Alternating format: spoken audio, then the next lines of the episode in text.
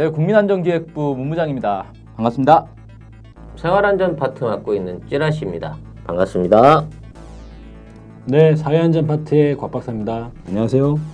지난번에 저희 미세먼지 나갔잖아요. 네. 그래서 그 방송 나간 날 제가 휴대폰으로 이 기상청 접속을 해가지고 확인을 해봤어요. 미세먼지가 70이 나오더라고요. 그러니까 원래 기준이 50이잖아요. 70이면 기준 넘었잖아요. 네. 근데 70이라고 나오고 옆에 좋음 이라고 딱 아, 이. 뻔뻔한 놈들. 이게 뭐죠? 지금 측정하고 발표하는 수치가 하루에 두 번 이렇게 숫자가 나와요. 이게 1시부터 12시까지 해서 측정한 수치들의 평균. 그리고 12시부터 24시까지 해서 측정한 수치들의 평균인데 이게 몇 시간이나 몇 분 간격으로 측정을 한 건지 구체적으로 어느 지역에서 어떤 기준으로 측정을 한 건지 이게 정확하지가 않습니다. 이게 좀 더 그 시민들을 위한 도움이 되는 제보가 되려고 하면 지역별로 시간별로 그 미세먼지 수치를 어, 측정을 해서 거기 있는 사람들한테 예를 들어 대피를 하라든지 실내 활동을 자, 아, 실외 활동을 자제하라든지 아니면 뭐 마스크를 사용하라든지 등의 어떤 그 대비를 할 수 있는 정도의 기준이 되어야 되는데 서울 기준으로 그냥 뭉뚱그려서 70 좋음 아니 50이 기준치라고 했는데 다른 외국에서는 10, 15가 기준치인데 50으로 올려놓고도 70이라고 얘기하면서 이게 좋음이라고 발표할 수 있는 이런 기만은 어디서 나오는 연기인지 모르겠어요. 실제로 현재 최근에 111 같은 경우에는 120, 140, 200이 넘는 수치가 지금 계속 측정이 되고 있어요. 지금 하늘이 뿌옇다 못해 시커멓게 보일 정도거든요. 오늘 같은 정도는. 근데 이런 상황에 대해서도 아, 환경부나 관련 단체에서 아무런 말이 없다는 거.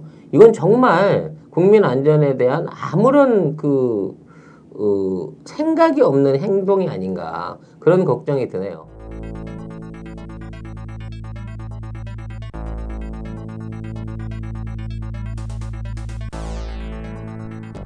오늘 주제는 우리가 일상생활에서 뭐 많이 먹지 않습니까? 밥도 먹고 뭐 여러 가지 먹는데 그런 이제 주식 말고 부식 간식거리들 뭐 잡다하게 길 가다가 뭐 사 먹기도 하고 이런 흔히 접할 수 있는 간식거리들 중에서 좀 문제가 있다 어, 이렇게 생각되는 것들을 좀 모아봤습니다. 물론 여기 있는 게 이제 전부는 아니겠지만 대표적인 자주 먹는 것들 몇 가지를 좀 모아서 이런 것들을 어떻게 우리가 주의해서 잘 살펴보고 먹어야 될 것인가 이 얘기를 좀 가볍게 얘기를 해보려고 합니다.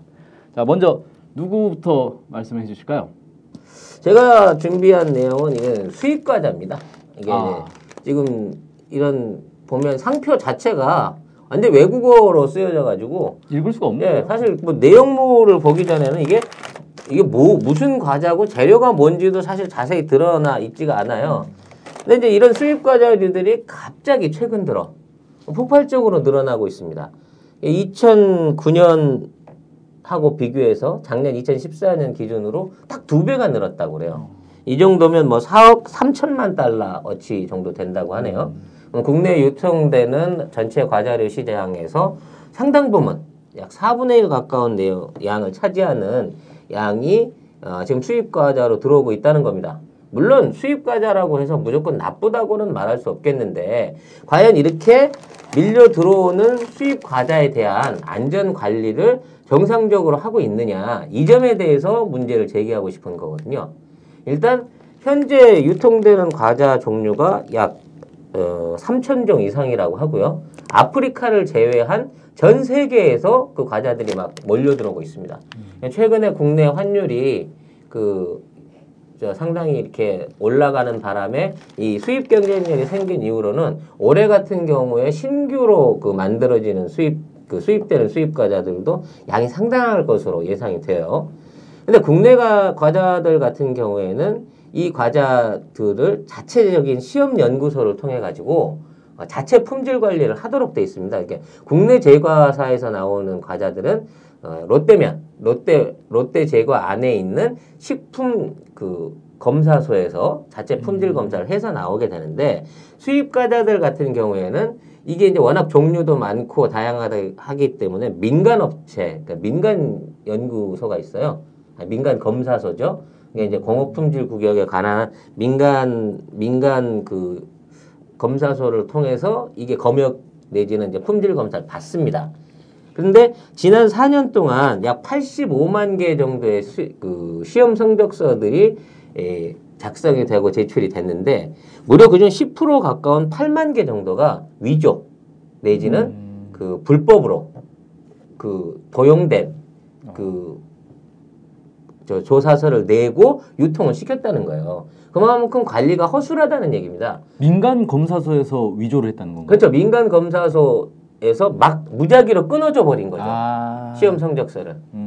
이게 어떤 경우에는 샘플로 과자를 받았는데 이거 봉지를 뜯지도 않고 안에 있는 내용 설명 뭐 세균 세균 뭐 숫자 뭐 이런 것들을 다 한 것처럼 만들어 가지고 그냥 남발을 했었다는 얘기입니다.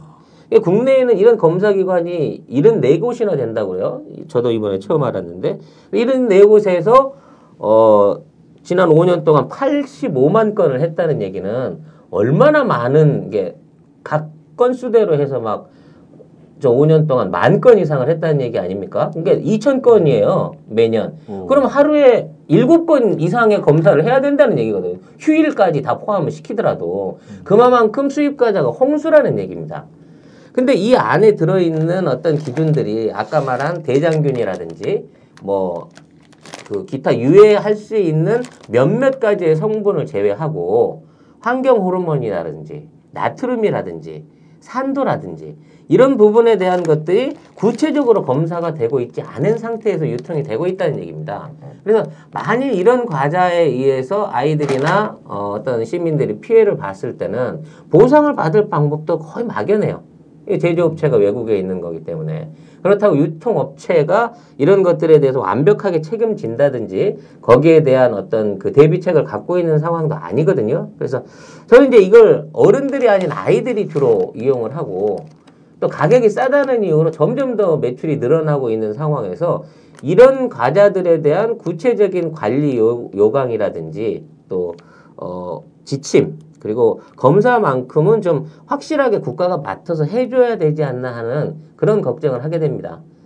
뭐 마지막으로 말씀드릴 때 팁, 그나마 안전할 수 있는 과자를 고를 수 있는 기준을 따진다면 일단 이 뒷면에 그 한글로 표시가 돼 있는 이런 그 렛베르가 붙어 있는지를 항상 확인을 하셔야 되고 항상 그 유통기한 늘 과자의 하단면에 이게 유통기한이 찍히게 돼 있거든요. 유통기한을 어, 얼마나 남겼는지를 확인하는 이 두 가지만큼이라도 꼭 실천하시기를 권해드리고 싶습니다. 네. 자 여기 이제 다음번 박 박사님 아, 그다음 네. 생각한 거 뭐죠? 그럼 제가 한번 해보겠습니다.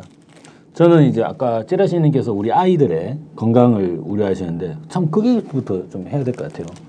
박근혜 정부가 불량식품과의 전쟁을 선언했죠. 4대 악으로 예. 규정하지 네, 않았습니까? 4대 악으로. 성폭행만큼이나 나쁜 짓이죠 이거는. 그런데 박근혜 정부가 불량식품과의 전쟁을 선포하고 나니까 갑자기 수입 과자가 밀려든. 이거 참 뭐 관계가 있는 건가요, 이게? 난가? 에 어쨌거나 저는 오늘 약간 아이들의 경우에 이제 찌라시님께서 그 수익 과자 말씀하셨는데 저는 우리 청소년들, 음. 우리 청소년들 생활 어때요? 학교에서 수업하고 끝나면 어디 갑니까? 학원 가야죠. 학원 가죠. 학원 가는데 저녁 어떻게 먹어요? 저녁은 쉬는 시간에 다 10분 안에 네, 먹어야 돼요. 여기 뭐 이런 삼각김밥, 도시락 편의점, 네. 예. 그리고 또 뒤에 더 있습니다. 더 있긴 한데 이런 부분들에 이제 의존을 하고 있어요. 근데 이제 예전에 보면 삼각김밥들이 대체로 다 수입쌀, 중국산 쌀 이런 것들로 이제 제조가 되다 보니까 원성이 많았죠. 그래서 제가 이번에 삼각김밥을 저 직접적으로 찾아봤어요. 찾아봤더니 내용물들은 어, 국산을 많이 그렇게 바뀌었어요. 지금은 아. 예, 그렇게 많이 바뀌었는데 삼각김밥의 종류가 최근에 보면 엄청나게 많아졌죠. 어, 아주 메뉴가 많죠. 거의 뭐 저는 어쩌다가 한번 삼각김밥을 뭐 막 먹을 때가 있는데 매번 새로운 것을 먹어보는 것 같아요. 음. 그만큼 메뉴가 늘어났다. 예. 근데 그런 메뉴에 들어있는 내용물들이라든가 어떻게 제조했는지에 대한 부분들이 사실상 실질적인 여기, 여기 라벨에는 그렇게 다 표기가 되어 있지 않는 상태입니다. 그러다 보니까 제가 이걸 또 가지고 봤을 때 이게 어떤 식으로 좀 이게 어 제조가 되는지 그런 부분들에 대한 내용들이 상당히 좀 궁금해지더라고요. 그리고 또한 삼각김밥을 보면 어 아까 찌라시님께서 유통기한을 잘 확인하라 이런 부분 말씀하셨는데요. 그것도 있어요. 여기 보시면 어, 제조일 날짜가 이제 2015년 5월 18일 이렇게 돼 있고 유통기한이 2000 아, 5월 19일 24시까지 돼 있습니다. 근데 여기 보면 하루 안에 먹어야 되는 거군요. 근데 여기 보면 보관 방법이 냉장 보관이에요. 네. 한 가지 궁, 궁금증이 드는 거죠. 냉장 보관 안 하고 하루가 지나면 이거 어떻게 해야 돼요, 이거? 안 먹는 게 좋을 것 같은데. 그러니까 이게 냉장고 안에서 냉장고 안에서 제조한 지 하루 안에 먹으라는 이야기 같은데 네. 대체로 학생들 보면 이거 이제 주머니에 책가방에 넣고 이렇게 그냥 가잖아요. 그러다가 이제 나중에 배고플 때 먹는데 그러면 냉장고 밖에서 특히나 여름에 음. 여름에 책가방 안에서 이거 두 시간 있으면요 뜨끈뜨끈해지거든요. 게다가 또 특히나 많은 학생들이 전자레인지에 돌려 먹지 않습니까? 네. 이거 책가방 안에서 여름에 두 시간 있으면 먹어야 되는 건지 먹으면 안 되는 건지 세균 번식이 아주 좋은 환경은 마련이 되겠네요. 그렇죠. 그래서 저는 아 우리 청소년들의 건강이 상당히 좀 우려가 된다. 삼각김밥 한번 준비해봤습니다. 네. 삼각김밥의 유통기한을 음, 잘 지키자. 아니요 유통기한이 아니라 보관 방법. 아, 보관 방법. 아 그러니까 냉장 보관인데 음, 책가방 안에서 뜨뜻하게 있으면 어떻게 되냐 이거죠 이거. 그렇죠. 좀 우려가 되네요. 예. 저는 이걸 준비했습니다. 뭐 완전히 테이프로 감아가지고 우리 이 여기 아 그거 아니 그 비타 삼천 아니에요? 성환종 아, 아닙니다 이거. 성환종 로비. 어, 3천만 원은 아닙니다 이거. 아무튼 어, 이걸 준비를 해봤는데 뭐 비단 딱 이 제품을 얘기하려고 하는 건 아니고요. 전반적인 우리 이제 건강을 생각하면서 먹는 드링크제들 있지 않습니까? 이것들에 대해서 한번 생각을 해보려고 해요. 일단 이 드링크제가 크게 두 가지 종류가 있는데 하나는 바카스류가 있고 그 다음에 일반 비타 비타로 시작하는 음료들 뭐 이런 것들이 있단 말이에요. 그게 뭐가 다르냐면 바카스는 약품으로 분류가 돼서 약국에서만 판매를 해요. 어허. 그리고 이제 이런 것들은 약품으로 분류를 안 해서 그냥 일반적으로 판매하는 거죠. 그래서 어 그런 이제 판매 전략이 좀 다른 거예요. 사실 이제 성분에서 뭐 큰 차이가 있다 이렇게 보기는 어렵고. 근데 제가 이제 이걸 얘기를 한 이유가 뭐냐면은 우리가 보통 이런 거 먹을 때 일단은 건강을 생각합니다. 몸에 좋다니까. 그래 비타민도 들어 있고 뭐 몸에 좋은 성분들이 들어 있다고 하니까 몸을 건강을 생각해서 먹게 되는데 실은 문제가 뭐냐면 여기에 보통은 방부제를 넣게 돼 있다는 거예요. 이게 음료수가 이 유통기한이 길지 않기 때문에 방부제를 넣어서 이걸 오래 유통기한을 길게 이제 끌려고 하는데 유통 이 방부제로 가장 많이 쓰이고 있는 게 안식 향산 나트륨이라는 게 있습니다. 그 성분표 보면은 자주 보일 거예요. 음, 웬만한 음료수나 이런 것들이 많이 들어가기 때문에. 근데 이 안식 향산 나트륨이 음, 기준치가 있는데 뭐 이런 이제 음료수 같은 경우는 60mg 그리고 뭐 바카스는 70mg 뭐 이렇게 돼 있는데 보통은 이 양을 지킵니다. 양을 지키는데 이 기준치가 어떻게 뭘 기준으로 했냐면 60kg 성인 남성을 아니 그 성인 뭐 남녀 구분은 없죠. 성인을 기준으로 해서 지정한 거라는 거예요. 그러니까 어린이가 먹으면 어린이가 먹으면 기준치를 훨 낮춰야 되는 거죠, 사실. 어린이를 생각한다면. 근데 이런 것들을 어른이 많이 먹긴 하는데 애들도 많이 먹어요, 사실. 그 예전에 어떤 설문조사에서 보니까 초등학생의 60% 이상이 이런 드링크제를 먹는다고 하더라고요. 근데 초등학생 몸무게가 많이 나가봐요. 뭐 30kg, 뭐 좀 어린 애들, 날씬한 애들이 20kg 이런데 그러면 실제 기준치의 3분의 1 정도만 먹어야 된다는 거죠. 아니요 30kg 우리 애 2학년인데 30kg. 네. 예. 그러니까 초등학생이. 예. 그러니까 초등학교 6학년 되면 한 40kg, 50kg 아, 나가죠. 그 정도 나갈 수 있죠. 예. 근데 저학년들. 아, 네, 저학년들 저학년들? 같은 경우는 뭐 이제 아주 어린 이제 저학년들 같은 경우는 그렇게 되는데 그런 애들도 과연 그냥 막 먹어도 되는 건지 여기에 대해서 이제 우려가 있고 뭐 조사에 따르면은 그 그런 어린 애들이 하루에 하루에 진짜 섭취할 수 있는 양이 딱 그 기준치인 건데 바카스 한 병에 비타민제 두 병을 먹으면 훅 초과해 버린다는 거예요. 뭐 이런 식으로 이제 있는데 이런 안식 향산 나트륨이라는 방부제가 이런 드링크제에만 있느냐? 아니죠. 다른 음식들에도 사실 많이 들어갑니다. 뭐 마가린이라든지 잼이라든지 뭐 아, 마요네즈라든지 뭐 기타 음료들이라든지 이런 거에 많이 들어가기 때문에 이런 가공식품들을 많이 먹는 사람 입장에서는 하루에 기준치 이상의 이 방부제를 섭취할 수 있다. 그런 이제 위험성 하나 알려드리고 또 하나는 우리가 이 일상생활하다 보면 음식 꼬박꼬박 못 챙겨 먹으니까 영양 부족이 생길 걸 우려해서 영양제를 많이 먹잖아요. 그 중에 이제 많이 먹는 게 비타민제를 많이 먹는데 사실 이제 최근에 이 2, 3년 전에 나온 여러 연구 결과들을 놓고 보면 비타민제를 굳이 먹을 필요가 없다라는 연구 결과가 계속 나오고 있어요. 그러니까 비타민제는 안 먹는 거랑 먹는 거랑 아무런 차이가 없다는 거죠. 어, 아주 옛날에 진짜 못 살고 이럴 때는 모르겠는데 지금 현대인들은 대부분 비타민제를 굳이 먹을 필요가 없고 의사의 처방에 의해서 이 사람은 좀 심각하게 문제가 있으니까 먹어야 된다라는 사람만 먹어야 된다는 거고 특히 비타민 어, A, D, E 이런 지용성 비타민들은 너무 많이 먹었을 경우 부작용이 생기는데 그런 거 별로 신경 안 쓰고 종합 비타민 다 먹는다는 거죠. 그래서 비타민을 먹는 것도 한번 생각해 볼 필요가 있다. 이런 생각에서 갖고 나와봤습니다. 어, 예, 제 얘기가 또 금방 돌아오네요. 네, 먹는 얘기 했으니까. 저는 이제 이거 고춧가루.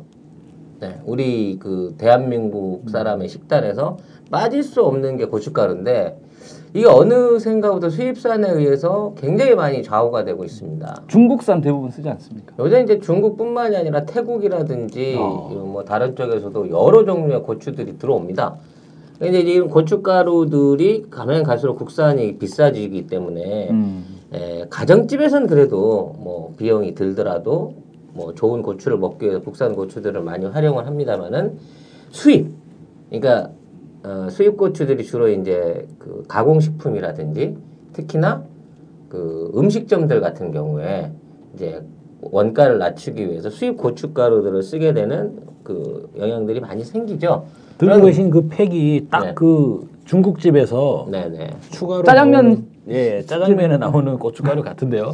근데 그 중국집에서는 고춧가루도 사실은 아 이건 좀 얘기랑 빗나가는데 두 종류를 생각을 하셔야 돼요.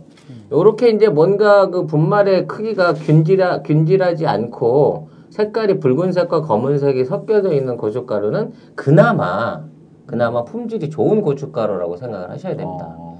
가서 보면 완전히 당근 색깔을 띠고 있으면서 매우 매우 가른 네네. 그런 고춧가루들 그런- 그런 거 있잖아요.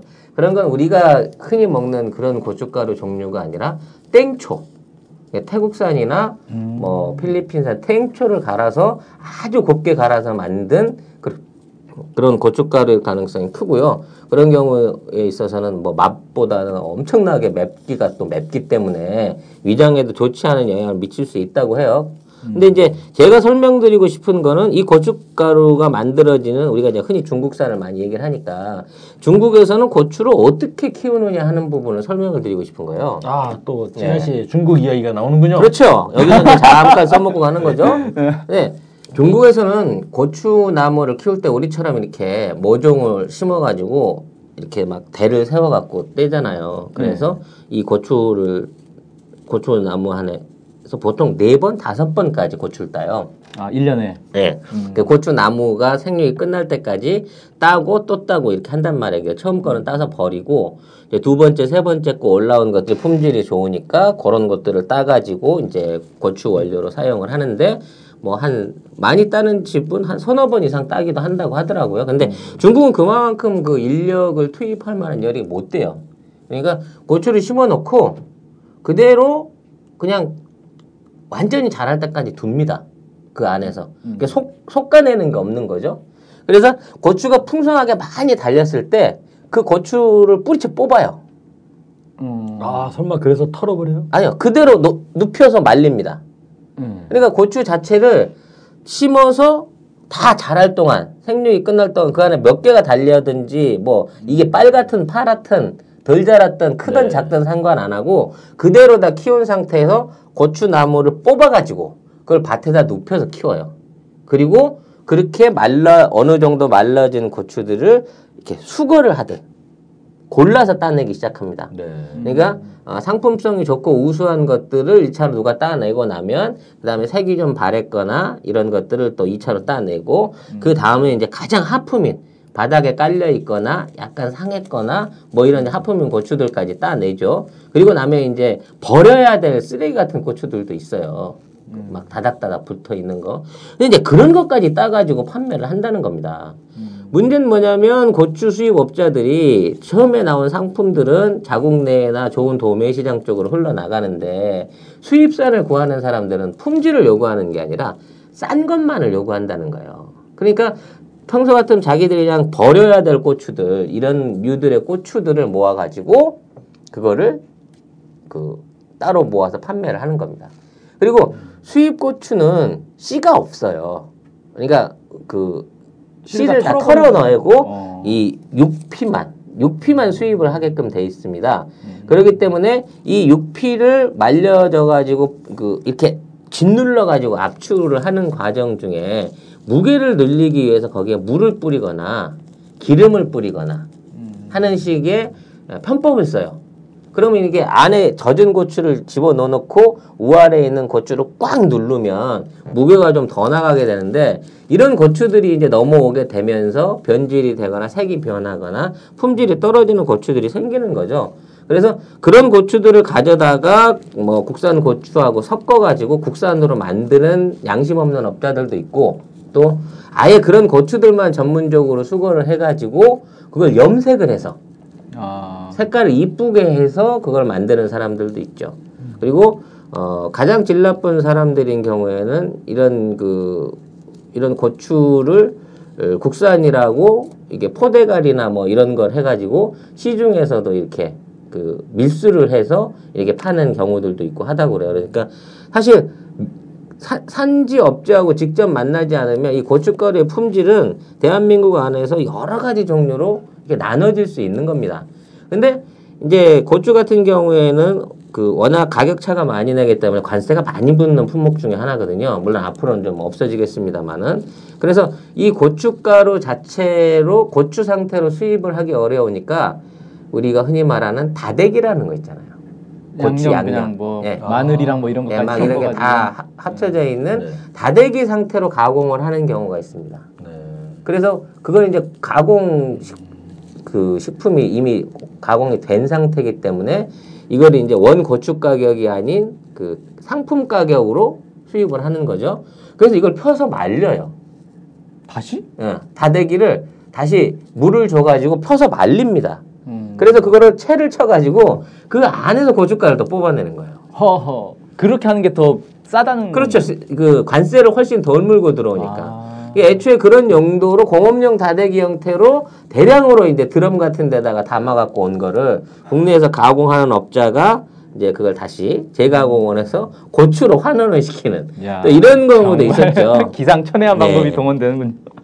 그래서 이제 앞으로는 FTA가 되고 그러면 어느, 어느 정도 이제 가격에 대한 부분에서 세금이라든가 이런 게 줄어들게 되면 그런 게 없어지겠지 하는 막연한 기대를 가질 수도 있습니다만 그래도 이 고춧가루에 관한 부분은 우리 식탁에서 굉장히 중요한 부분이기 때문에 어, 소비자들도 그 믿고 먹을 수 있는 어떤 그 유통 채널을 좀 확보해야 될 것이고 국가나 관리기관도 이런 고춧가루의 품질, 특히나 어, 대량으로 공급되는 그 상업용 식당으로 가는 어떤 식자재류에서의 고춧가루의 안전, 그 수입 안전에 관한 그 대책들을 잘 준비를 해줘야 이게 우리 국민들이 그나마 먹거리를 좀 안심하고 가져갈 수 있지 않을까 하는 바람을 가져봅니다. 네. 자, 더 강한 거 하나 던져주시죠. 아 이제 제가 던질 차례인가요? 저는 이번에는 여전히 우리 아이들의 음료입니다. 이거 정체를 전혀 예, 모르겠는데요. 이렇게 하면 정체를 알 수 없는데 상표를 가려가지고. 에너지 음료, 아 에너지. 에너지 음료 이른바 여러 가지 많이 있죠. 네. 네, 빨간 소도 있고 뭐 그렇습니다. 네. 뭐 빨간 소도 있고 뜨거운 뭐 여섯 개도 뜨거운 있고. 여섯 개도 있고 여러 가지 있습니다. 근데 이게 실제로 학원가 같은데 돌아다니다 보면 중고등학생들이요 시험 기간 되잖아요. 그러면 너무 졸린다는 거예요. 저는 음. 에너지 음료를 먹어 요. 아, 요즘 어떻게 먹느냐면은 또 이걸 폭탄주로 만들어 먹는 경우가 있어요. 에너지 음료하고 네. 바카스하고 커피하고 섞어가지고. 에너지 아. 음료와 바카스와 커피 예. 그거는 그냥 폭탄 주는 주, 술은 없네요. 예, 예, 폭탄 주는 아니고 거의 학생들이? 거의 창- 폭탄이죠 이거. 예. 창조 음료네. 야, 근데 여기 보시면 이 왜 에너지 음료가 되냐면 고카페인 함유라고 되어 있습니다. 그래서 이 전체 용기 중에 총 카페인 함량이 62.5mg, 상당히 많은 양인데요. 얘가 어떻게 되냐면 실제로 여기 뒤에 이 뭐, 뭐죠? 그 경고문. 경고문. 예, 있나요? 경고 문구를 보면 어린이와 임산부 등 카페인에 예민하신 분은 섭취가 권장되지 않습니다. 라고 되어 있어요. 섭취가 권장되지 않는다는 표현 참 애매하네요. 섭취가 권장되지 않는다는 건 먹지 말라는 건지 음. 먹지 말라고 안 돼 있어요. 이를테면 어린이와 임산부 등은 안 됩니다라는 게 아니라 권장되지 않는다 애매하죠. 음. 그러면 청소년들 어린이와 임산부 등에게 권장되지 않는다 이렇게 돼 있는데 이건 권장되지 않는다는 무슨 표현인가 애매하고요. 또 학생들은 어떻게 하느냐? 청소년들은 저희가 성장기를 보면 중고등학교 과정에서 상당히 이제 그 키나 몸무게가 성장을 하지 않습니까? 네. 그리고 주로 이제 사춘기 때 2차 성징으로 나타나고 이렇게 되는데 그 시기에 아이들이 이 고카페인이 함유된 음료들을 무분별하게 먹고 있다. 음. 매일매일 먹어요. 왜? 시험 점수 몇 점 올려본다고. 그게 하나의 문화가 돼버린 거죠. 아이들에게 있어서. 근데 이게 처음에는 고등학생들이 좀 먹다가 이제 수능 앞두고 있는 그 수험생들 먹다가 이제는 중학생들. 중학생도 시험 잘 봐야 되거든요. 예. 그리고 또 중학교 3학년, 2학년 그러면 형들이 먹으니까 밑으로 타고 내려오는 거잖아요. 음. 그러면 이제 중학교 1학년들도 이제 이거를 왜 불안하니까 공부해야 되니까. 아 근데 전 아까 말씀드렸던 삼각김밥도 그렇고 이번에 말씀드린 요 빨간소도 그렇고 어른들은 잘 어떻게 좀 드시나요? 별로 안? 저는 예. 저 한 번 먹어봤거든요. 저런 에너, 에너지 드링크 네네. 먹었는데 제가 카페인에 예민해서 그런지 모르겠는데 저걸 먹고 나자마자 곧바로 심장이 너무 막 빨리 뛰는 거예요. 아, 심장이 막 예, 벌렁벌렁 두근두근, 예. 심쿵했네요 아주 그냥. 예, 그래가지고 그 다음부터는 절대 안 먹습니다. 저거. 네. 저도 이게 이제 잘 안 팔리나 봐요. 그러니까 편의점 같은 데 가면 이거 원래 1,500원이거든요. 예. 근데 900원으로 할인을 해주고 두개 사면 하나를 공짜로 줘요. 오, one plus one. one plus two two plus one. one이에요. 요즘에 two two plus plus one이야. 그래서 1,800원을 주고 세 개를 샀어요. 엄청 싸게 느껴지더라고. 그쵸. 그래서 이거를 세 개를 한꺼번에 다 먹었답니다. 아 운전을 하는데 말이죠.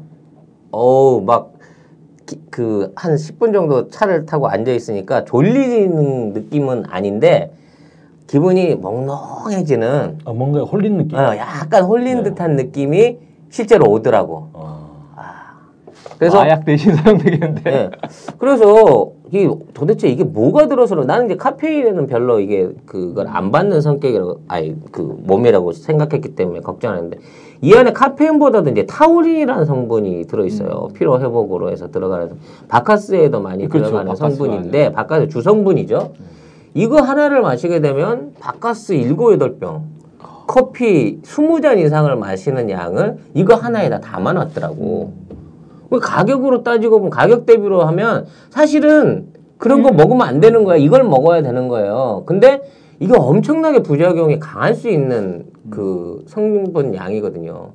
이게 특히나 어린아들이나 이런 데 민감한 사람이나 몸무게가 적게 나간 여자들이 먹게 되면 이게 굉장히 충격적인 그 영향을 줄 수 있는 음료란 말이죠. 그래서 우리나라에 애초에 들어올 때 어, 성분 함량을 반으로 줄여서 들어왔다고 하는데도 불구하고 이 정도 양이란 말이에요. 네. 아, 외국에서는 그러면 이거보다 더센 배죠. 것들을 예. 이게 보시면 원산지가 나와 있어요. 예. 원산지 오스트리아. 아 한국 게 아니군요. 예. 네. 예. 그래서 저는 이게 물론 불량식품 아니에요. 그렇죠. 뭐 이거를 가지고 뭐 제조사가 명확하게 있고 그리고 이것을 이제 뭐 불량식품이라고 칭할 수는 없겠으나 근데 이것이 사용되는 부분이 그래서 박근혜 대통령이 선언한 불량식품과의 전쟁에는 이게 들어가는지 안 들어가는지 모르겠어요. 근데 문제는 우리 국민들의 안전이 위협받는 음식이라는 거죠. 음. 실제로 보면은 담배류나 이 주류, 술과 같은 류는 청소년 판매가 금지돼 있지 않습니까? 근데 이 부분은 금지가 돼 있지 않아요. 누구나 다 살 수가 있어요. 다 마시고 있다고 아이들이. 그 시험 근데. 그러니까 쉽게 말해서 하나 먹는 건 그나마 괜찮다고 하는데 애들 그렇게 통제가 안 되지 않습니까? 하나 먹고 졸리면 또 먹고 또 먹고 이렇게 될 그렇죠. 건데. 예를 들어서 그러니까 목 목표가 다른 거예요. 아 좀 피곤한데 한 잔 먹어볼까? 이게 아니라 오늘 밤 새야 되는 거예요. 걔들 걔들 입장에서는 오늘 밤 새야 되니까 계속 먹는 거죠 이제. 그렇게 됐을 때 매우 치명적인 몸에 영향을 줄 수도 있는 건데 네. 그렇죠. 그러면 이건 정확하게는 약국에서 이렇게 판매하면서 복약 지도를 한다거나 이런 식으로 좀 제한 조치를 해야 되는 거 아닌가 아니, 싶어요. 근데 제가- 그걸 예. two plus one으로 팔고 있다고 학생들이 쉽게 손댈 수 있게. 제 생각에는 이것이 제 의견입니다만 사견입니다만 주류나 이 담배류와 같이 미성년자 판매가 규제돼야 되지 않나는 생각이 듭니다. 근데 여기에 내용물을 보면 어린이에게 권장되지 않습니다. 뭐라는 거예요? 어린이가 마시라는 거야, 말라는 거야? 권장이 안 되니까 뭐 마셔도 되긴 하지만 뭐 굳이 꼭 마실 필요까지는 있느냐?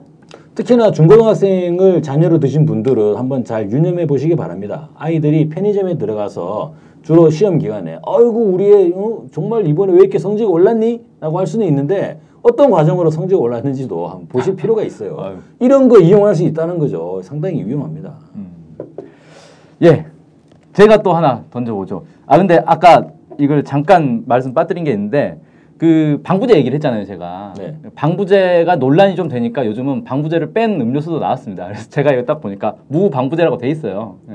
그래서 무방부제라고 돼 있는 거는 한번 꼭 확인해 보시면 좋을 것 같고, 제가 이번에 던지려고 하는 건 이겁니다. 이것도 많이 드셔서 보셨을 거예요.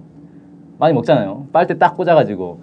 그, 생긴 건 색깔은 바나나인데 원래 바나나를 우리가 먹을 때는 하얀 부분만 먹죠. 껍질은 안 먹잖아요. 근데 이게 노래요. 그래서 이 바나나 색깔이 원래 하얀 거냐, 노란 거냐 뭐 논란도 있는데 어, 바나나 우유뿐만 아니라 그 우유는 우유인데 가공된 우유 있지 않습니까? 많죠. 뭐 네. 커피 초- 우유, 네, 뭐 커피 우유, 초코 뭐. 우유, 딸기 우유, 뭐 온갖 우유들이 다 있는데 이런 우유들에 대해서 한번 좀 생각을 해보자라고 해서 제가 들고 나왔고요.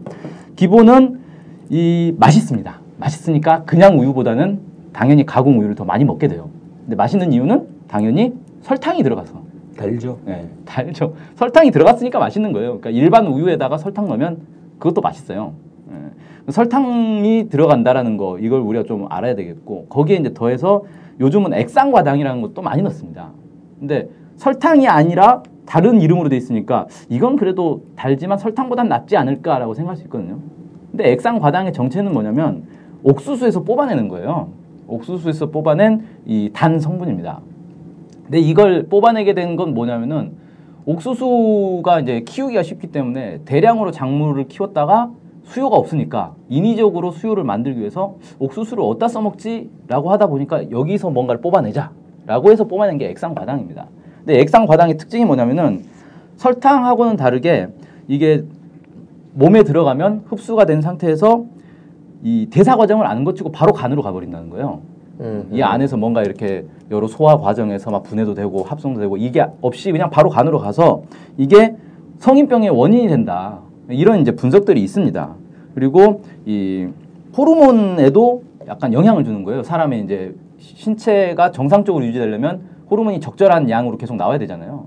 근데 일부 호르몬들을 이제 억제를 하는 그런 이제 문제를 일으킨다고 그래요. 그래서 이 특히 이제 뇌가 배부르다는 것을 인식하지 못하도록 교란을 한다는 겁니다. 그러니까 우리가 밥 먹으면 배부른 게 실제 위 속에 뭐가 들어가서 배부른 게 아니라 뇌가 배부르다고 인식하는 거잖아요. 그리고 그 인식하는 건 대부분 혈당량이 높아지면 뇌는 그냥 배부르다고 인식하는 거예요. 아, 원래 배부른 인식은 이제 위벽이 팽창을 하면 네. 위벽이 압력을 받으면 거기서 호르몬이 나오게 되죠. 네. 그래가지고 배부르다는 인식을 하죠. 근데 이건 그 과정 없이 그냥 얘 자체만으로 배부르 이아 그 반대로 반대로 배부르다는 인식 자체를 못하게 만들어 준다는 겁니다. 이제 과당 자체가 바로 흡수가 돼 버리니까 네. 다 다른 당들은 이제 소화 과정 거쳐야 되는데 그래서 위장이 아니라 밑으로 내려와서 이 소장이나 작은 창자에 음. 내려와서 흡수가 되니까 이 혈당이 급격하게 올라가지 않는데요. 액상과당 같은 것들은 거의 섭취하는 순간 바로 이렇게 흡수가 가능하니까 그대로 피 속으로 다 빨려 들어가 버린다는 거예요. 음. 그래서 급격하게 혈당량이 이제 확 올라가 버리는 거죠. 그러다 보니까 우리 몸 속에 있는 혈당 조절 중추가 제대로 작동을 못 하게 되고 이게 바로 이제 성인병의 원인이 된다. 아하, 제가 제가 약간 그런 증세가 좀 있긴 한데 그게 가만히 생각해 보니까 제가 워낙 단 거를 많이 좋아하고 특히나 그런 그 어떤 그 가공 음식 그러니까 말씀하신 액상 과당이 들어 있는 것들을 굉장히 많이 먹는 것 같아요. 이게 네. 단순한 우유류 뿐만이 아니라 과자라든지 뭐 여러 가지 가공 식품에 온갖 예, 단맛에는 다 거의. 다 들어가 있고 네. 심지어 껌에도 들어가 있더라고 이게.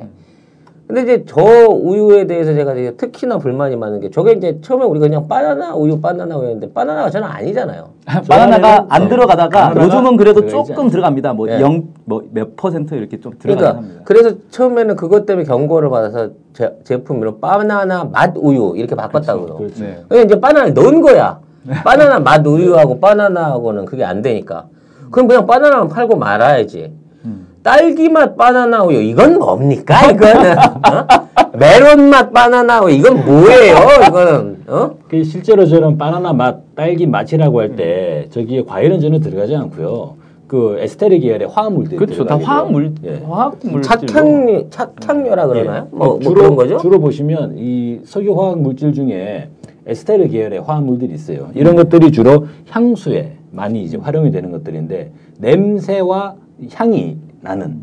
그러니까 이제 쉽게 말씀드리면 쉽게 말씀드리 어렵게 말씀드린 것 같은데 우리 몸에 이제 그 후각 점막을 자극하는 거죠. 음. 근데 이 좋은 방향으로 자극을 해서 기분이 좋아지는 거죠. 그래서 바나나는 전혀 없는 거예요, 저기에. 딸기도 없고. 다만 바나나 향이 나는 화학 물질이 들어 있는 거죠. 그렇죠. 그리고 딸기의 향이 나는 화학 물질이 들어 있는 거고. 그리고 색깔은 다 색소로 그냥 넣는 거고. 그렇죠. 물론 이제 이 경쟁사인지는 모르겠지만 바나나가 들어간 우유를 실제로 만들어 가지고 판매하는 네. 것도 한번 봤어요. 예. 음. 그래서 뭐 바나나 저희 제품에는 바나나가 그대로 들어 있습니다라고 쓰여 있기도 하더라고요. 근데 그거는 가격이 훨씬 비싸죠. 그렇죠. 예. 근데 저런 제품을 사용하실 때는 저기에 바나나가 있는 것은 아니다. 네.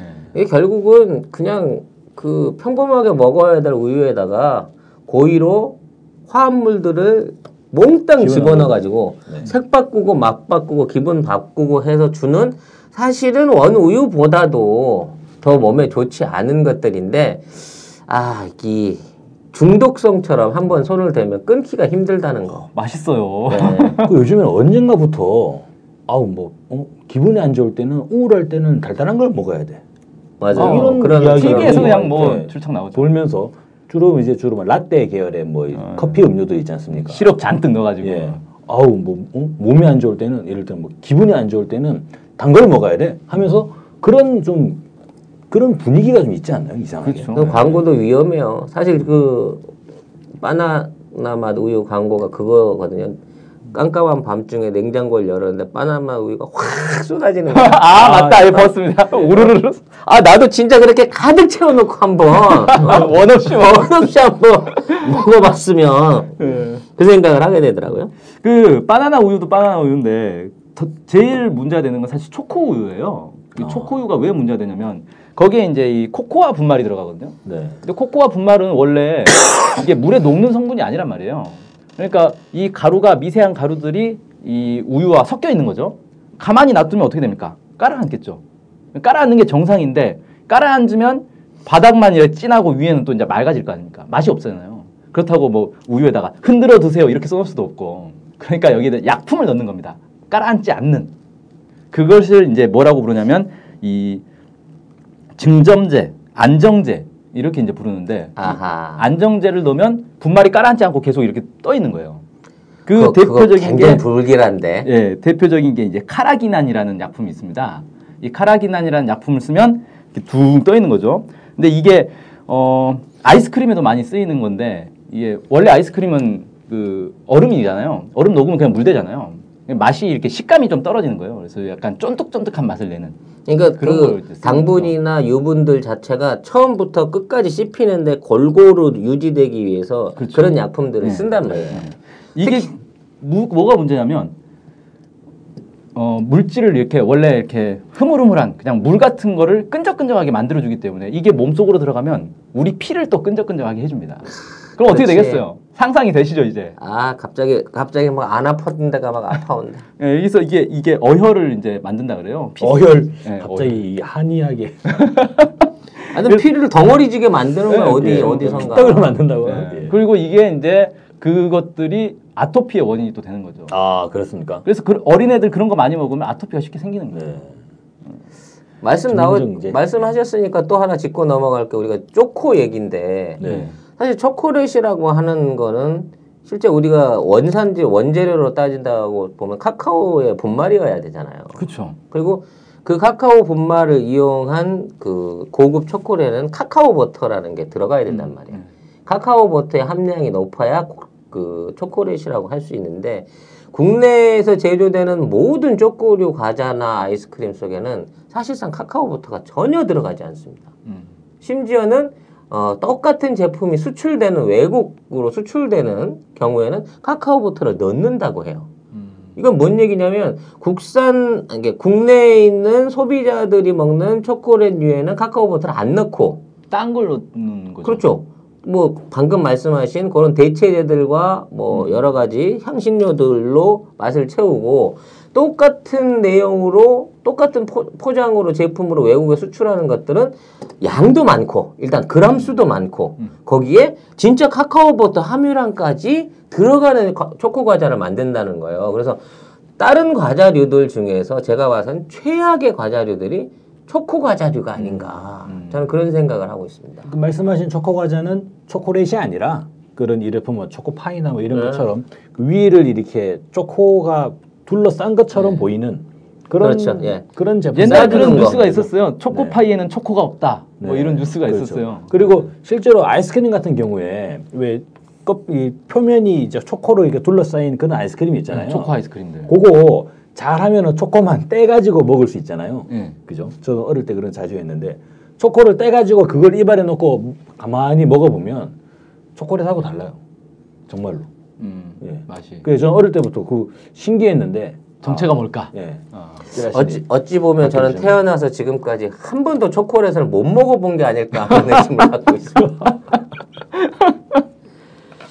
아, 다음 제 차례인가요? 네. 저는 성인의 이제 성인들을 아, 위한 성인으로 올라왔군요.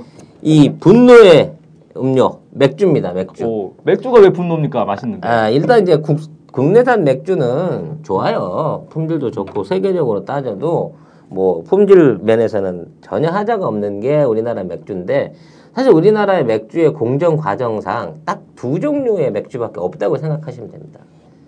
그 제조 과정상이요. 그래서 맛이 뭐 다르다, 특별하다 뭐 하는데 그거는 숙성 과정이나 탄산의 양을 조절하거나 뭐 약간 뭐 가미에 관련된 걸로 해서 만들어지는 거지 대부분 공장식 맥주의 제조 방식이 다 비슷하단 말이에요.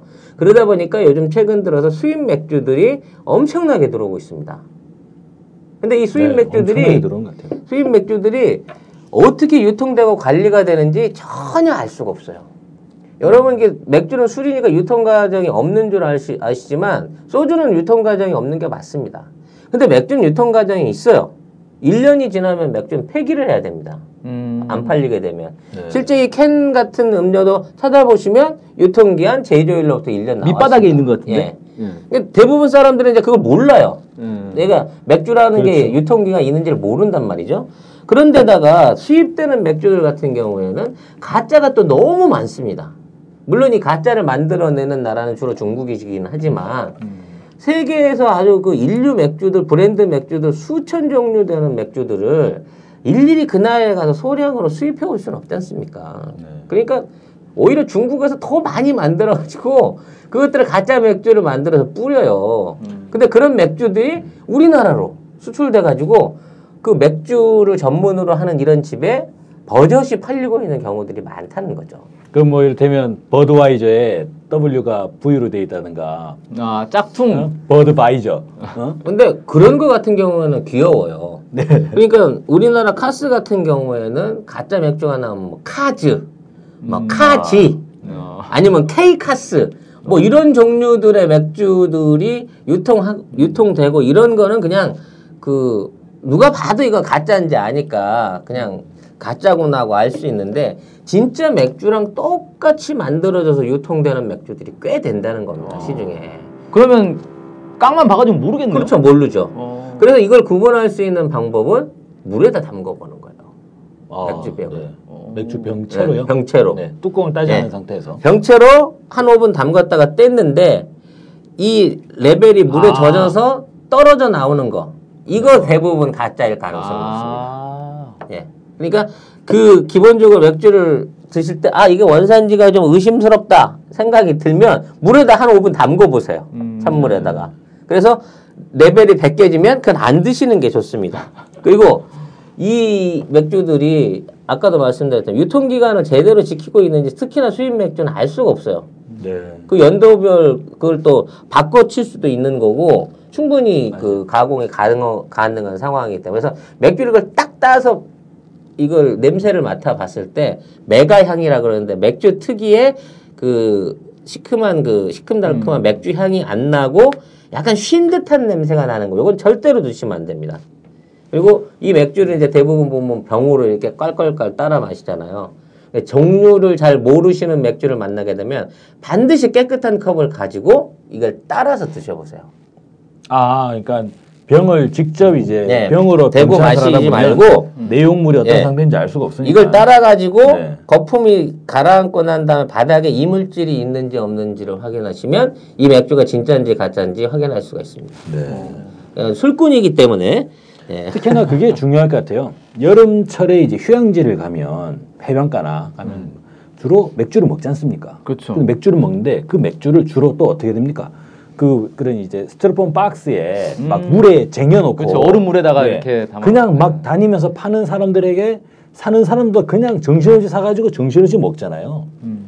좀 그런 맥주들도 사실 유통기한이 이런 것들 한번 살펴볼 필요가 있어요. 주로 보면은 취객들한테 이미 좀 술이 된 사람들 그렇죠. 이미 모르지. 좀, 예, 술- 술이 되면 이 아까 말씀하신 메가향 잘 몰라요. 그냥 어 그래 하고 또 노란색이면 다 맞죠. 예, 그냥 어둠인지 또 한잔하고. 불량한 우리 친구는 지가 화장실 가기 싫으니까 텐트 안에서 자면서 맥주병에다 일 보고 옆에 일어난 놈이 또 마시고 이런 경우 그냥 술 취하면 몰라 안에 내용물 뭔지 그러니까 특히 어, 외국 맥주들 네. 상대하실 때 이게 우리나라 맥주인 줄 알고 카지 먹고 탈나는 건 좀 덜 억울하잖아. 그거. 근데 비싼 돈 주고 수입 맥주라고 해가지고 어 비싼 돈 주고 사 마셨는데 그것 때문에 탈라면 어 이건 너무 돈도 아깝고 마음에 상처도 받죠. 네.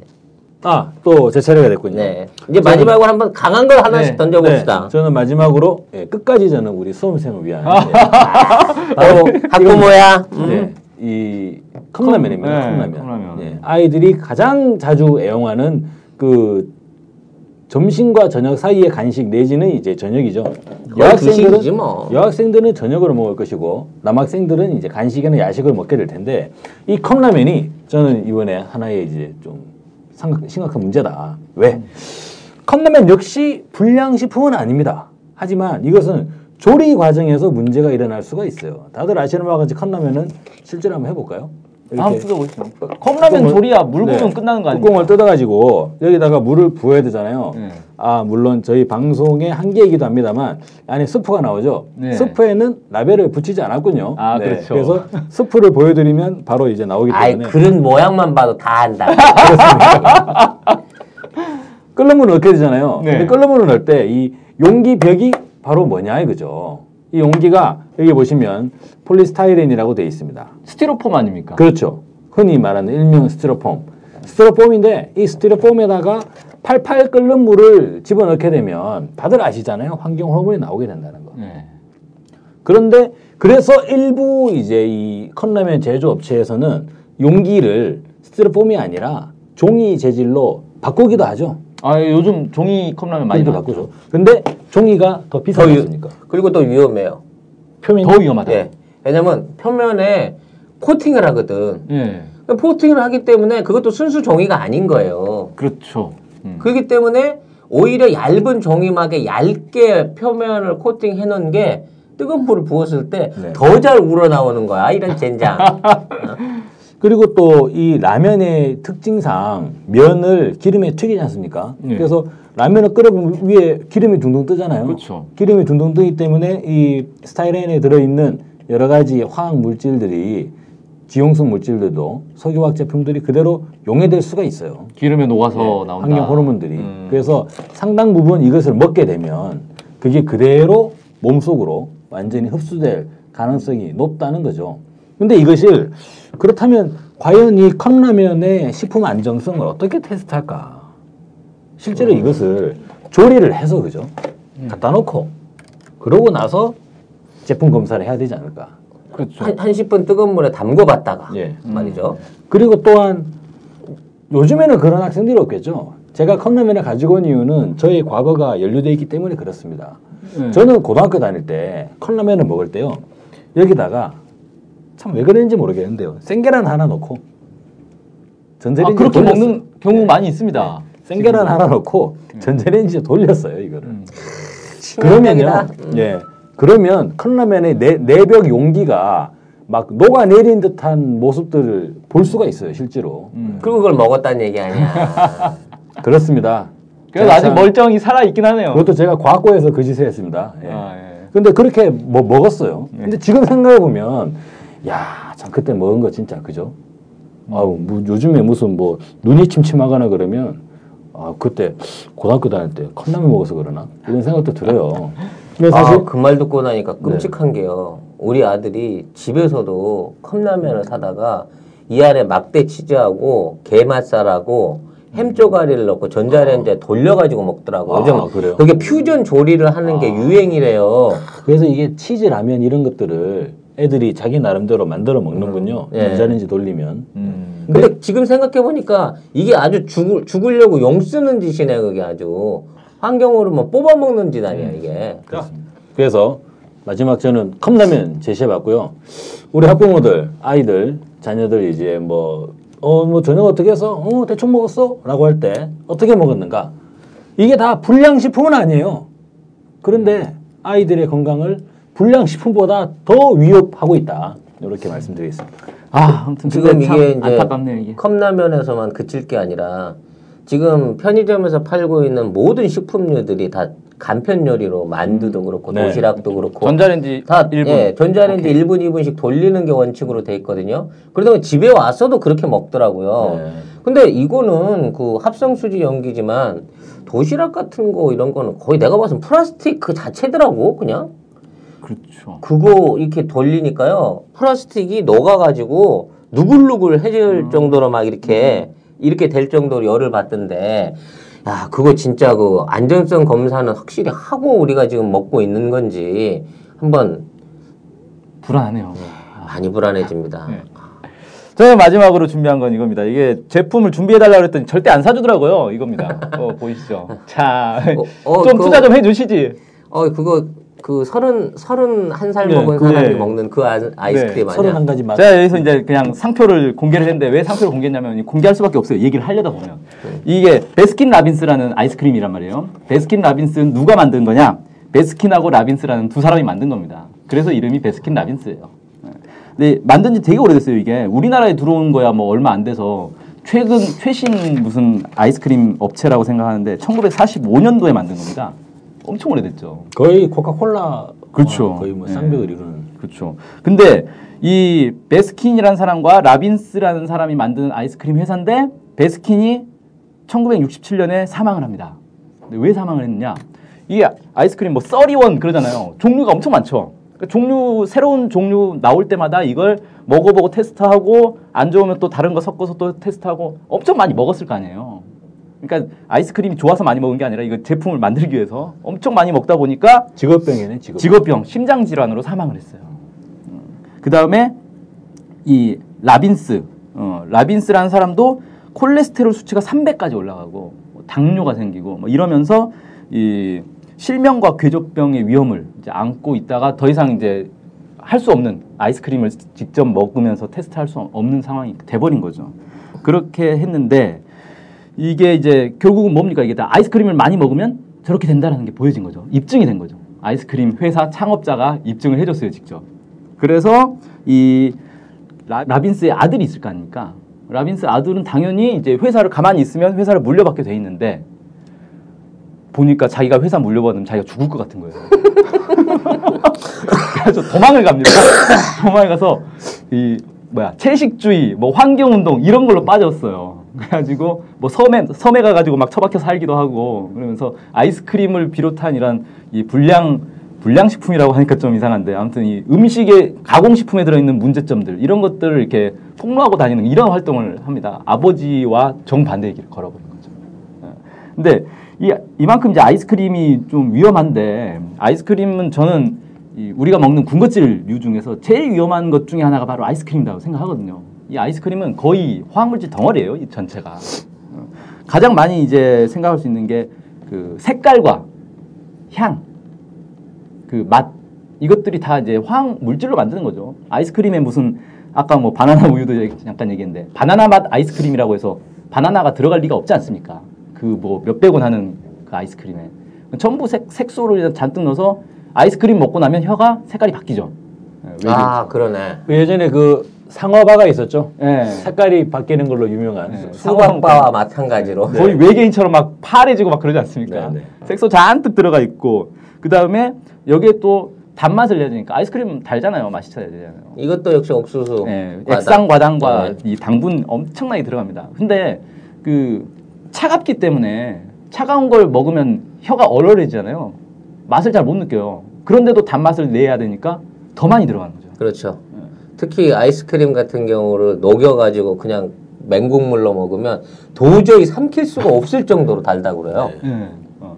그렇게 되고 아까 이제 얘기했던 그 카라기난 어, 안정제 어, 이것도 당연히 들어가는 거고 그 다음에 이제 또 골 때리는 게 유화제라는 게 들어가는데 이건 그렇죠. 뭐냐면 그 아이스크림이 실제로 이제 이 맛을 내기 위해서 기름 성분이 들어갑니다. 보통 이제 그, 유, 그? 유지방이라고 유지방이 들어간다 돼 그랬죠. 있는 건데 사실은 유지방이 안 들어가죠. 예. 어쨌든 그 유지방이라는 뭐 이제 기름 성분이 들어가고 그 다음에 이제 설탕과 온갖 그 물 같은 성분들이 이제 막 들어간단 말이에요. 이게 원래 안 섞여 물과 기름 안 섞이잖아요. 이걸 섞어야 돼요. 어떻게 섞느냐? 약품으로 섞는 거예요.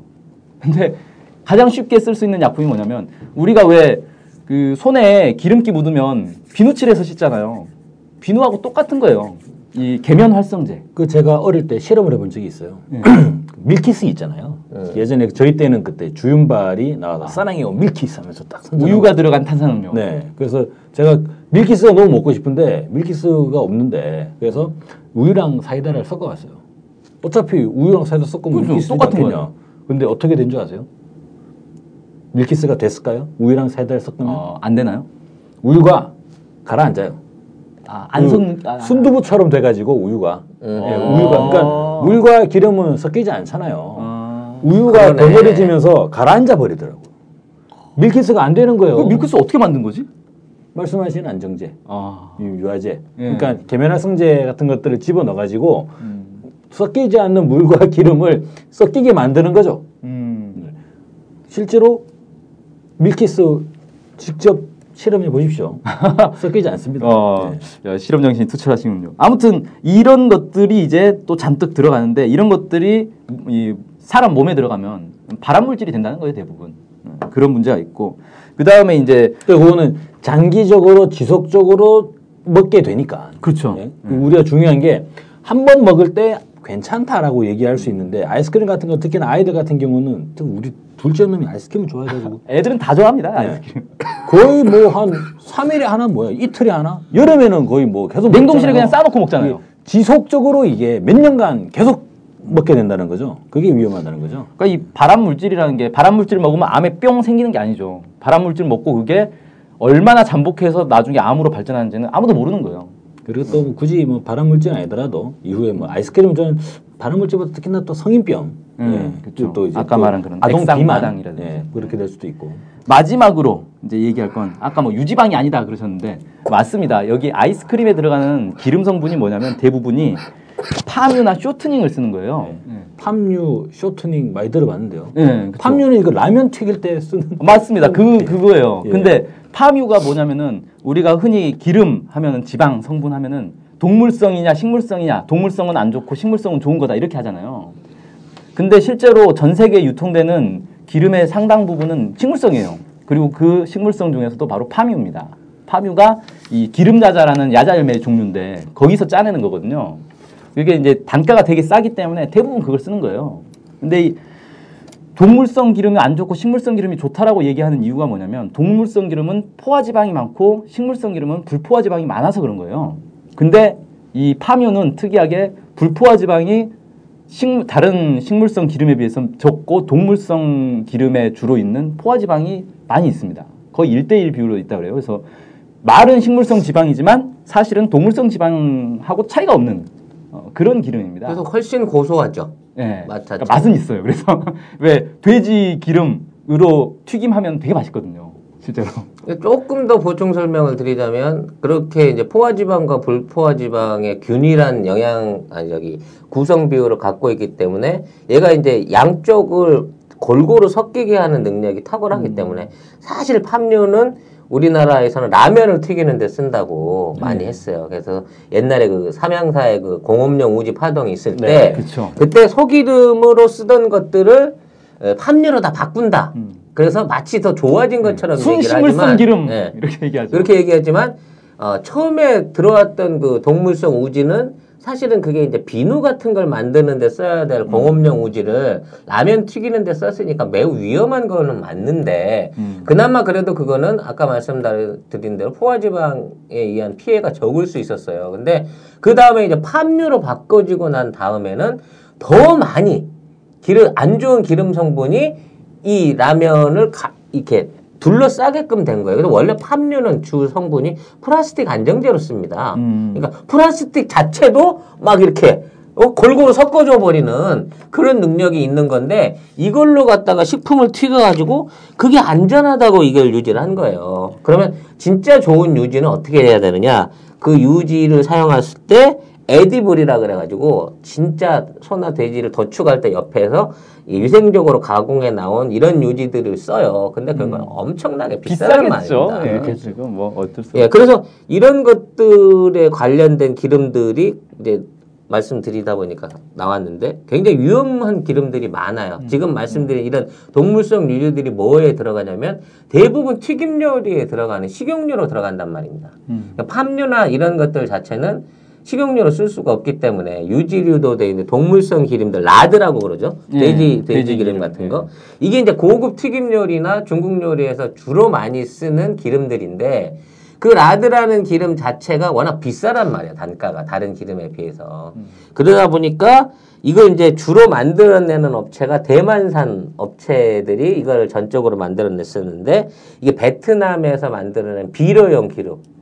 그러니까 비료 예, 물고기에서 짜낸 아주 가장 저금류에다가 돼지 기름을 섞어 가지고 이 불법 라드를 만들어서 전 세계에 팔아먹었던 사건이 있었죠. 아. 그때 우리나라에도 상당량의 그런 기름들이 들어왔었는데 예, 언론에서는 별로 이렇게 안 밝혀지고 뭉개진 얘기 사례가 있었어요. 그런 사례가 많죠. 예. 예. 그래서 이 방금 말씀하신 그 부분에 가공식품 부분에서는 사실 그 저도 이제 반성을 해야 될 게 우리 집 냉장고에는 항상 아이스크림 끓이지 않고 있어요. 애들을 생각한다고 메론 맛에서 딸기 맛, 바나나 맛, 뭐 호두 맛 온갖 종류의 아이스크림을 사다가 간식으로 집어 넣어놨는데 지금 생각해 보니까 얼마 안 되는 유분에다가 유화제, 온갖 온갖 화학리품과 네, 참- 증점된 착식료가 돼 있는 것들이 색깔만 바꿔가지고 그 안에 있는 거를 갖다 주고 이게 애들한테 줄 수 있는 간식이라고 생각했던 거 깊이 반성해야 될 부분인 것 같습니다. 그 한 가지만 더 얘기를 하자면 이 파뮤가 문제인데 파뮤만 문제가 아니라 이 또 다르게 쓰이는 아까 이제 쇼트닝이 있다 그랬잖아요. 쇼트닝이 한 게 있는데 이 쇼트닝의 정체는 뭐냐면은 그 동물성 기름은 포화지방이 많아서 보통 이렇게 상온에서 굳어 있습니다. 돼지 기름이나 소 기름 다 굳어 있잖아요. 예. 그 식물성 기름은 액체 상태예요. 불포화지방이 많기 때문에. 근데 식물성 기름이 더 단가가 싸니까 이걸 많이 쓰고 싶은데 액체로 돼 있으니까 이거 이제 뭐 통에다 담아가지고 운반을 해야 되고 또 빨리 산패, 이 산패가 돼요. 그래서 이게 좀 불편하다. 그래서 이걸 돼지나 소기름처럼 굳힐 수 있을까 라는 생각을 해가지고 만들어낸 게 이 쇼트닝이라는 경화유라 그러죠. 음. 그래서 이건 모든 식물성 기름 이 불포화 지방을 포화 지방하고 비슷한 성분으로 바꿔버리는 거예요. 그걸 이제 중금속을 이용한 촉매를 써서 수소를 집어넣고 고온 고압으로 만드는 겁니다. 마가린 같은 거. 예, 만들지 바로 거. 마가린이 바로 대표적인 거죠. 네, 이걸 그- 이제 흔히 트랜스 지방이라고 부르는 겁니다. 근데 이 트랜스 지방의 이 덩어리가 바로 이제 이 쇼트닝이고 이 쇼트닝이 아이스크림에도 들어가는 거죠. 음. 그리고 우리가 이제 흔히 쓰는 마가린, 뭐 식물 순식물성 마가린, 식물성 맞아요. 식물성 기름을 가공을 한 거니까. 근데 이 트랜스 지방이 얼마나 이제 위험하냐면 자연계에는 거의 없거든요, 이게. 그러니까 인공적으로 만들어낸 거라서 분자 구조가 포, 포화 지방하고 비슷한데 약간 이상해요. 변태죠, 변태. 네. 우리 몸에 들어가면 이걸 소화할 수 있는 효소가 없습니다. 몸에 그대로 쌓이는 거예요. 맞습니다. 끝이에요, 그냥. 안 나가요, 몸에서.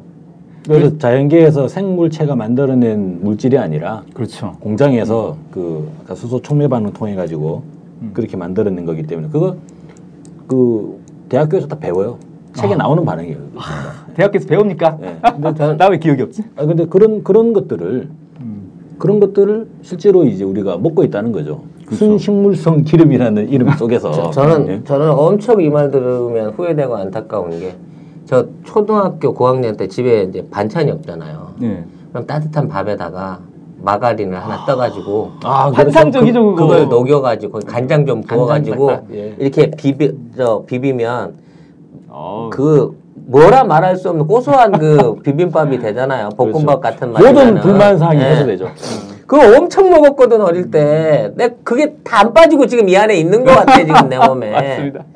아 진짜 나 죽으면 화장장에서 엄청 잘 탈 거야. 이게 진짜 몸에 안 쌓이면 빠지지 않으니까 그 소화 비만이 위험하다고 하는 게 소화 비만이 다 이런 거 많이 먹어서 생기는 거거든요. 아무리 운동해도 안 빠져요 이게. 아 그런데 그거를 아침에 과- 광고를 때리면서 말해 식빵을 꼬가지고 거기에 그 마가린을 이렇게 비비는 거야. 야, 그런 몰상식한 광고들이 우리 주변에 얼마나 많았나 생각해 보게 되는 그렇죠. 그런 기억이 나네요. 그러니까 이게 마가린 같은 경우는 버터를 대체하려고 만든 건데 훨씬 싸니까. 근데 버터는 어쨌든 자연에서 나온 걸 가공해서 만든 우유니까 그 네, 기본 우유를 재료가 예, 만든 건데 이거는 뭐 자연계에 없는 걸 인공적으로 만들어내서 먹는 거니 아무튼 이게 뭐 심장병 아무튼 뇌 그 뭐 뇌졸중 치매 이런 이제 주로 심혈관 계 예. 지방 예. 그런 것 많고 그다음 뭐 암 알레르기 뭐 이런 가능성도 있다 그러고 또 특히 요즘 이제 많이 집중되고 있는 ADHD라는 거 있지 않습니까 과잉 행동 과잉? 행동 예. 그런 것들도 유발할 수 있다 뭐 이런 이제 연구들이 나오고 있어요 그래서 참 조심해야 되겠다 이런 것들이 부잣집 아이들이 아닌 진짜 가난한 아이들이 먹는 맞아요. 간식과 음식, 네. 주식에 다 포함이 돼 있고 또 이런 정크푸드에 노출돼 있는 아이들이 계속해서 문제점이 생긴다는 데서 참 그 가슴 아픈 얘기네요. 이런 것도. 부잣집 아이들은 바나나 맛 우유를 먹지 않고 그냥 바나나 우유를 먹겠죠. 그렇죠, 그리고 바나나. 이제 절 대체로 서민집 애들이 바나나 맛 우유, 딸기 맛 우유. 부잣집 애들은 딸기 우유 먹겠죠. 그냥 실제로 딸기 사가지고 뭐그 우유에 갈아서 딸기 뭐 있겠어요. 그 마트에 딸기 그것도 제일 좋은 거 이제 롯데백화점 뭐 식품 코너 쫙 있지 않습니까? 그래가지고 어 여기 먹어 이러면은 그거 먹으면 몸에 좋죠 물론. 근데 5천만 국민들이 전부 다 그렇게 먹을 수 있느냐 이거죠. 그건 안 되는 거니까. 박근혜 정부는 이상하게 불량식품을 잡는다고 하는데 저는 오히려 불량식품 물론 문제가 되죠. 불량식품 아주 나, 나쁜 사람들이죠. 근데 사실 까놓고 말씀해 보세요. 우리 애들 중에 불량식품 먹는 애들 얼마 있습니까? 그 흔히 없잖아요. 그 불량식품이라고 했을 네. 때 나오는 거는 유통 과정이 불분명한 그 예전에 저희가 불분명한. 저희 그 학교 다닐 때 학교 앞에 있던 그 냉차 파는 아저씨 네. 그때 뭐 한 한한한 잔이 얼마였습니까? 뭐뭐 10원, 50원 뭐 100, 원 했나 50원 했나? 그 와, 그런 거 없잖아요 요즘에. 전부 다 딱 품질 규격 다 돼 있고 그리고 이제 뭐 포장마차, 노점상 말씀하시는데 그분들도 가만히 보시면 다 등록된 제품들 써요. 거기 떡볶이, 떡볶이에 떡도 이미 다 나오는 거잖아요, 전부 다.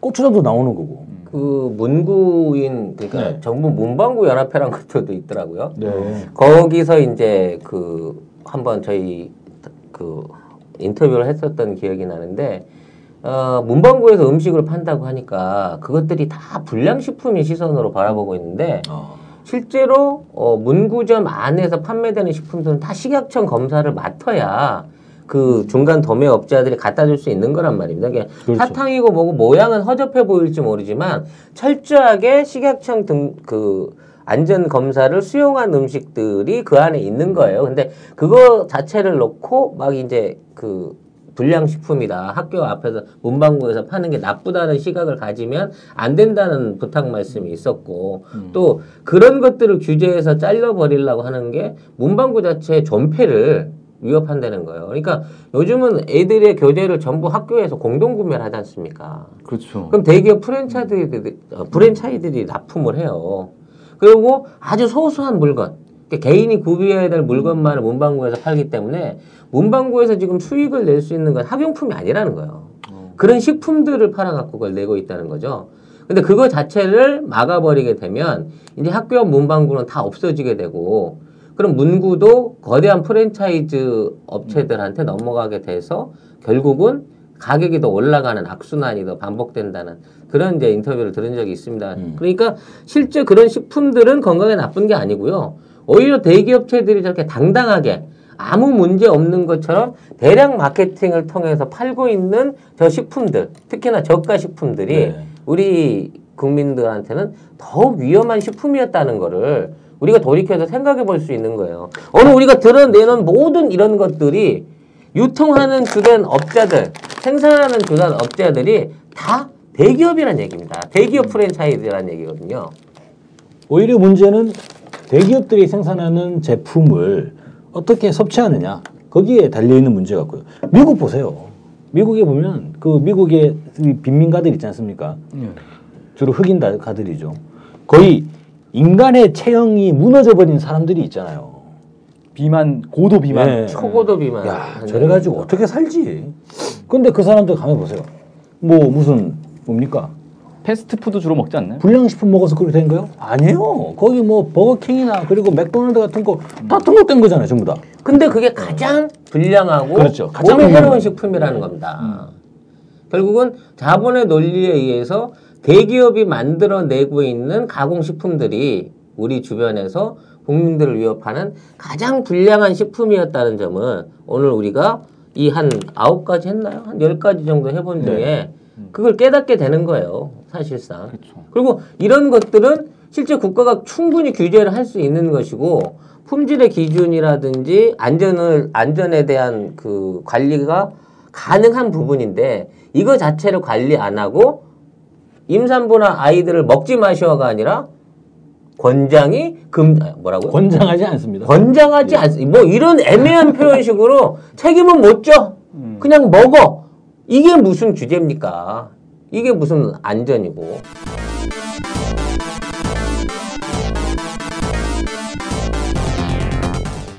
여러 가지 우리 주변에서 쉽게 사 먹을 수 있는 것들 가지고 얘기를 나눠봤는데요. 어, 당연히 대기업에서 만들고 음, 정상적인 이 대형 매장에서 맞- 네. 판매하는 것들이니까 당연히 다 검증이 돼 있고 먹어도 상관없을 거겠지라고 생각하고 먹지만 실제로는 우리가 아무 생각 없이 먹는 이런 것들이 나중에 우리 아이들이나 우리 자신들에게 뭘로 돌아올지 모른다. 성인병, 뭐 비만, 암, 뭘로 돌아올지 알 수 없다라는 거. 우리가 항상 먹는 거에 대해서 가공식품들에 대해서 특히 어, 주목해봐야 될 것 같고 이런 것들을 왜 규제하지 않는가? 정확하게 어, 합리적으로 규제하지 않고 오로지 규제 완화만 외치면서 어, 엉뚱한 대기업들의 제품들은 보호해주면서 엉뚱한 어, 대래 이렇게 폭탄을 때리고 있는 이런 정부의 행태에도 문제가 있지 않는가? 뭐 이렇게 좀 생각해 보면서 이 밖에도 많이 있습니다. 많이 있는데 어, 이 방송에서 뭐 다 다룰 수가 없어서 다루지는 못했고요.